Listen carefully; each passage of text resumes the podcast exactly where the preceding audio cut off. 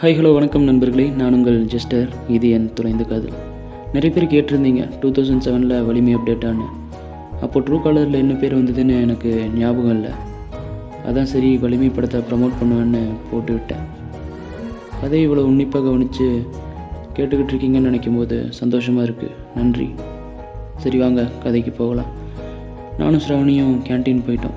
செம கோவத்தில் இருந்தால் அவள் பேச வரக்குள்ளே நானே இந்த மாதிரி தப்பிய என் மேலே தான் நான் தான் ஃப்ரெண்டுக்கிட்ட சொன்னேன் அவன் எல்லாருக்கிட்டையும் சொல்லிட்டான்னு சாரி கேட்டேன்.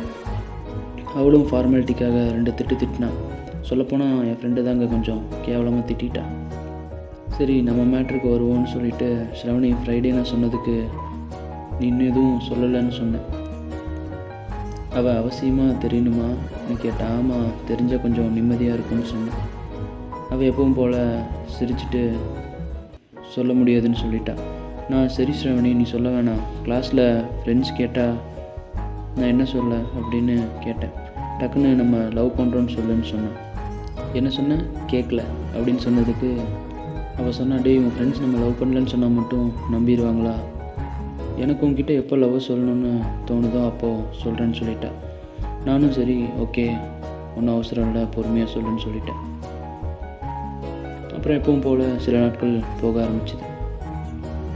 அப்புறம் தாங்க அந்த நாள் வந்தது. June twenty six twenty eighteen இதுவும் ஒரு மறக்க முடியாத நாள். எங்கள் லவ் ஸ்டோரியில் இதுவும் ஒரு முக்கியமான நாள். ஃபஸ்ட் இயர் ஃபுல்லாக ஸ்ரவணி தாங்க கிளாஸ் ரெப்ரசன்டேட்டிவ் ஃப்ரைடே லஞ்சுக்கு முன்னாடி period third hour tutor ma'am class ma'am வந்து பிரின்ஸிபல் ஆஃபீஸ் போயிட்டாங்க வர லேட் ஆகும். பசங்க எப்பவும் போல் பேசிட்டு தான் இருந்தோம்.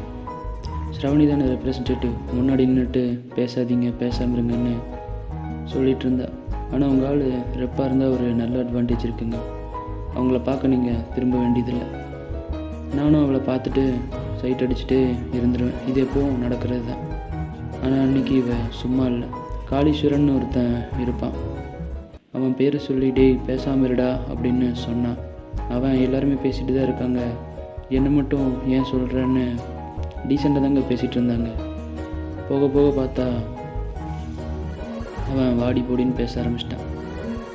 ஃப்ரெண்ட்ஸுக்குள்ளே வாடி போடின்னு பேசுகிறது சகஜம்தான் ஆனால் அவன் பேசுனது கொஞ்சம் ஹர்ட் பண்ணுற மாதிரி இருந்தது.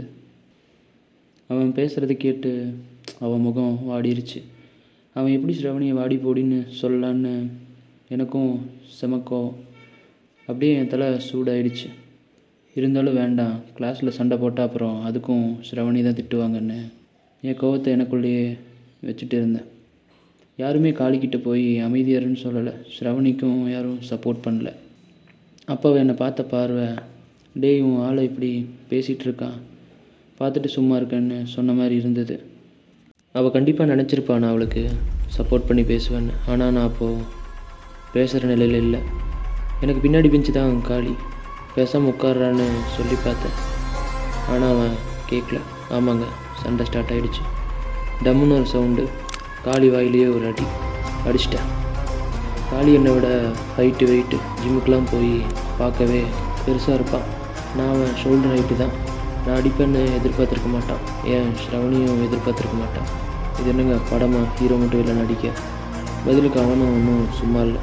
நல்லா மாற்றி மாற்றி அடிச்சுக்கிட்டு இருக்கோம் சவுண்டு பார்த்தீங்கன்னா நல்லா ஜமா போசிக்கிற மாதிரி டம்மு டும்முன்னு கேட்குது நல்ல வேலைங்க. ரெண்டு நிமிஷத்தில் பசங்க தடுத்தாங்க. மொதல் அடி அடிக்கும்போது காளி இன்னைக்கு நீ காலின்னு நினச்சேன். ஆனால் பசங்க தடுக்கலன்னா அவன் என்னை காலி பண்ணியிருப்பான்? சண்டையின் ரிசல்ட்டுன்னு பார்த்தீங்கன்னா நான் அடித்ததில் அவன் வாயில் ரத்தம் வந்துருச்சு. எனக்கு நெத்தியில் வீங்கிருச்சு ஆனால் அதிக அடின்னு பார்த்தா அவனுக்கு இல்லைங்க எனக்கு தான். ஏகப்பட்ட உள்காயம். அப்புறம் என்னங்க ரெண்டு பேரையும் டிபார்ட்மெண்ட்டுக்கு கூட்டிகிட்டு போய் செய்ய வேண்டிய மரியாதையெல்லாம் சிறப்பாக செஞ்சாங்க. பேரண்ட்ஸை கூட்டிகிட்டு வர சொல்லிட்டாங்க. பேரண்ட்ஸ் வந்தால் தேவையில்லாத பிரச்சனை. அப்புறம் நானும் காளியும் கலந்து பேசி இனிமேல் சண்டை போட மாட்டோம்னு லெட்டர் எழுதி கொடுத்துட்டு வந்தோம். காலேஜ் முடிஞ்சுது. பஸ் ஸ்டாண்டுக்கு நானும் ஸ்ரவணியும் ஒன்றா தான் நடந்து போனோம். அவள் எதுவுமே பேசல. ஆனால் என்னை பார்த்து சிரிச்சுக்கிட்டே வந்தான் அவள் இம்ப்ரெஸ் ஆகிருப்பாள் ஆனால் நான் அவனை அடித்ததில் இம்ப்ரெஸ் ஆனாலாம் இல்லை. அவளுக்காக அடி வாங்கினதுக்கு இம்ப்ரெஸ் ஆனாலான்னு தெரியல. ஆனால் இம்ப்ரெஸ் ஆகிட்டா அது அவள் எப்பவும் போகிற டைம் இல்லை. கொஞ்சம் லேட் ஆகிடுச்சு எங்கள் ரெண்டு பேர் வீட்டுக்கும் போகிறதுக்கு ஒரே பஸ் தாங்க. நான் இறங்குறதுலேருந்து மூணு ஸ்டாப் தள்ளி தான் அவள் வீடு. பஸ் வந்தது. நிறையெல்லாம் கூட்டம் இல்லை. ஆனால் ரெண்டு பேர் உட்கார்ற சீட்டு மட்டும்தான் ஃப்ரீயாக இருந்தது. சரி கடவுளாக பார்த்து நம்ம அளவுக்கு ஹெல்ப் பண்ணுறாருன்னு நினச்சேன். அவள் பக்கத்தில் போய் உட்காந்துட்டேன் "ம், எதுக்கு காலி அடிச்சேன்னு கேட்டாள் நான் ஏன் உனக்கு தெரியாதான்னு சொன்னேன். அந்த பஸ் ட்ராவல் அவ்வளோ ஸ்பெஷலாக இருக்கும்னு நான் நினைக்கவே இல்லைங்க. டக்குன்னு என் கையை பிடிச்சிட்டா. நான் என்னடி என்னென்னமோ பண்ணுறேன்னு கேட்டேன். அதெல்லாம் அப்படிதான்னு சொல்லிட்டு என் ஷோல்டரில் அவள் தலையை சாய்ச்சிக்கிட்டா. ஆ அப்படின்னு சொன்னேன். ஏன்டா என்னாச்சுன்னு கேட்டா. வேற என்னங்க அந்த காலி அடித்த இடத்துல அதுவும் ஒன்று வலிச்சா பரவாயில்ல தலையை சாய்ச்சிக்கோன்னு சொன்னேன். என்னை அவ்வளோ பிடிக்குமான்னு கேட்டான் ஆமாம் ரொம்ப பிடிக்கும் சொன்னேன். அந்த பஸ் ட்ராவலை மறக்கவே முடியாது. அது எங்களுக்குள்ளே இருந்த இன்டிமேசியை நெருக்கத்தை அதிகமாக்குச்சு. எனக்கு பஸ்ஸில் போகிறதுக்கு பிடிக்காதுங்க. ஆனால் இனிமேல் பஸ்லேயே காலேஜ் வரலான்னு நினச்சேன். ஆனால் டெய்லியும் நாங்கள் பஸ்ஸில் ஒன்றா போக மாட்டோம். ரொம்ப லேட்டானால் மட்டும் அவள் கூட பஸ்ஸில் போவேன். அவள் ஸ்டாப் வரைக்கும் போய் அவளை விட்டுட்டு திரும்பி வருவேன்.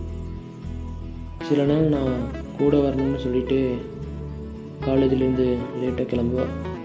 இந்த பழைய படத்துலலாம் வர மாதிரி இவங்க லவரை தொடாமல் பார்த்துக்கிட்டே இருக்கிறது தான் லவ்னு நம்மளெல்லாம் ஏமாற்றிட்டுருக்காங்க ஆனால் அது உண்மை இல்லைங்க.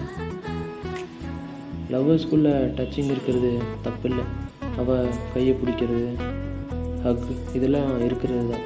உங்களுக்குள்ளே இருக்க பாண்டிங்கை அதுதாங்க அதிகப்படுத்தும். இன்னும் சொல்லணுன்னா லவ் படம்னா ஜிவிஎம் தாங்க. படத்தில் கரெக்டாக லவ்வர்ஸ் எப்படி நடந்துக்குவாங்கன்னு காட்டுவார். அதுதான் உண்மை. அப்புறம் காலேஜ் கட் அடிச்சுட்டு நிறைய ஊர் சுற்றியிருக்கோம்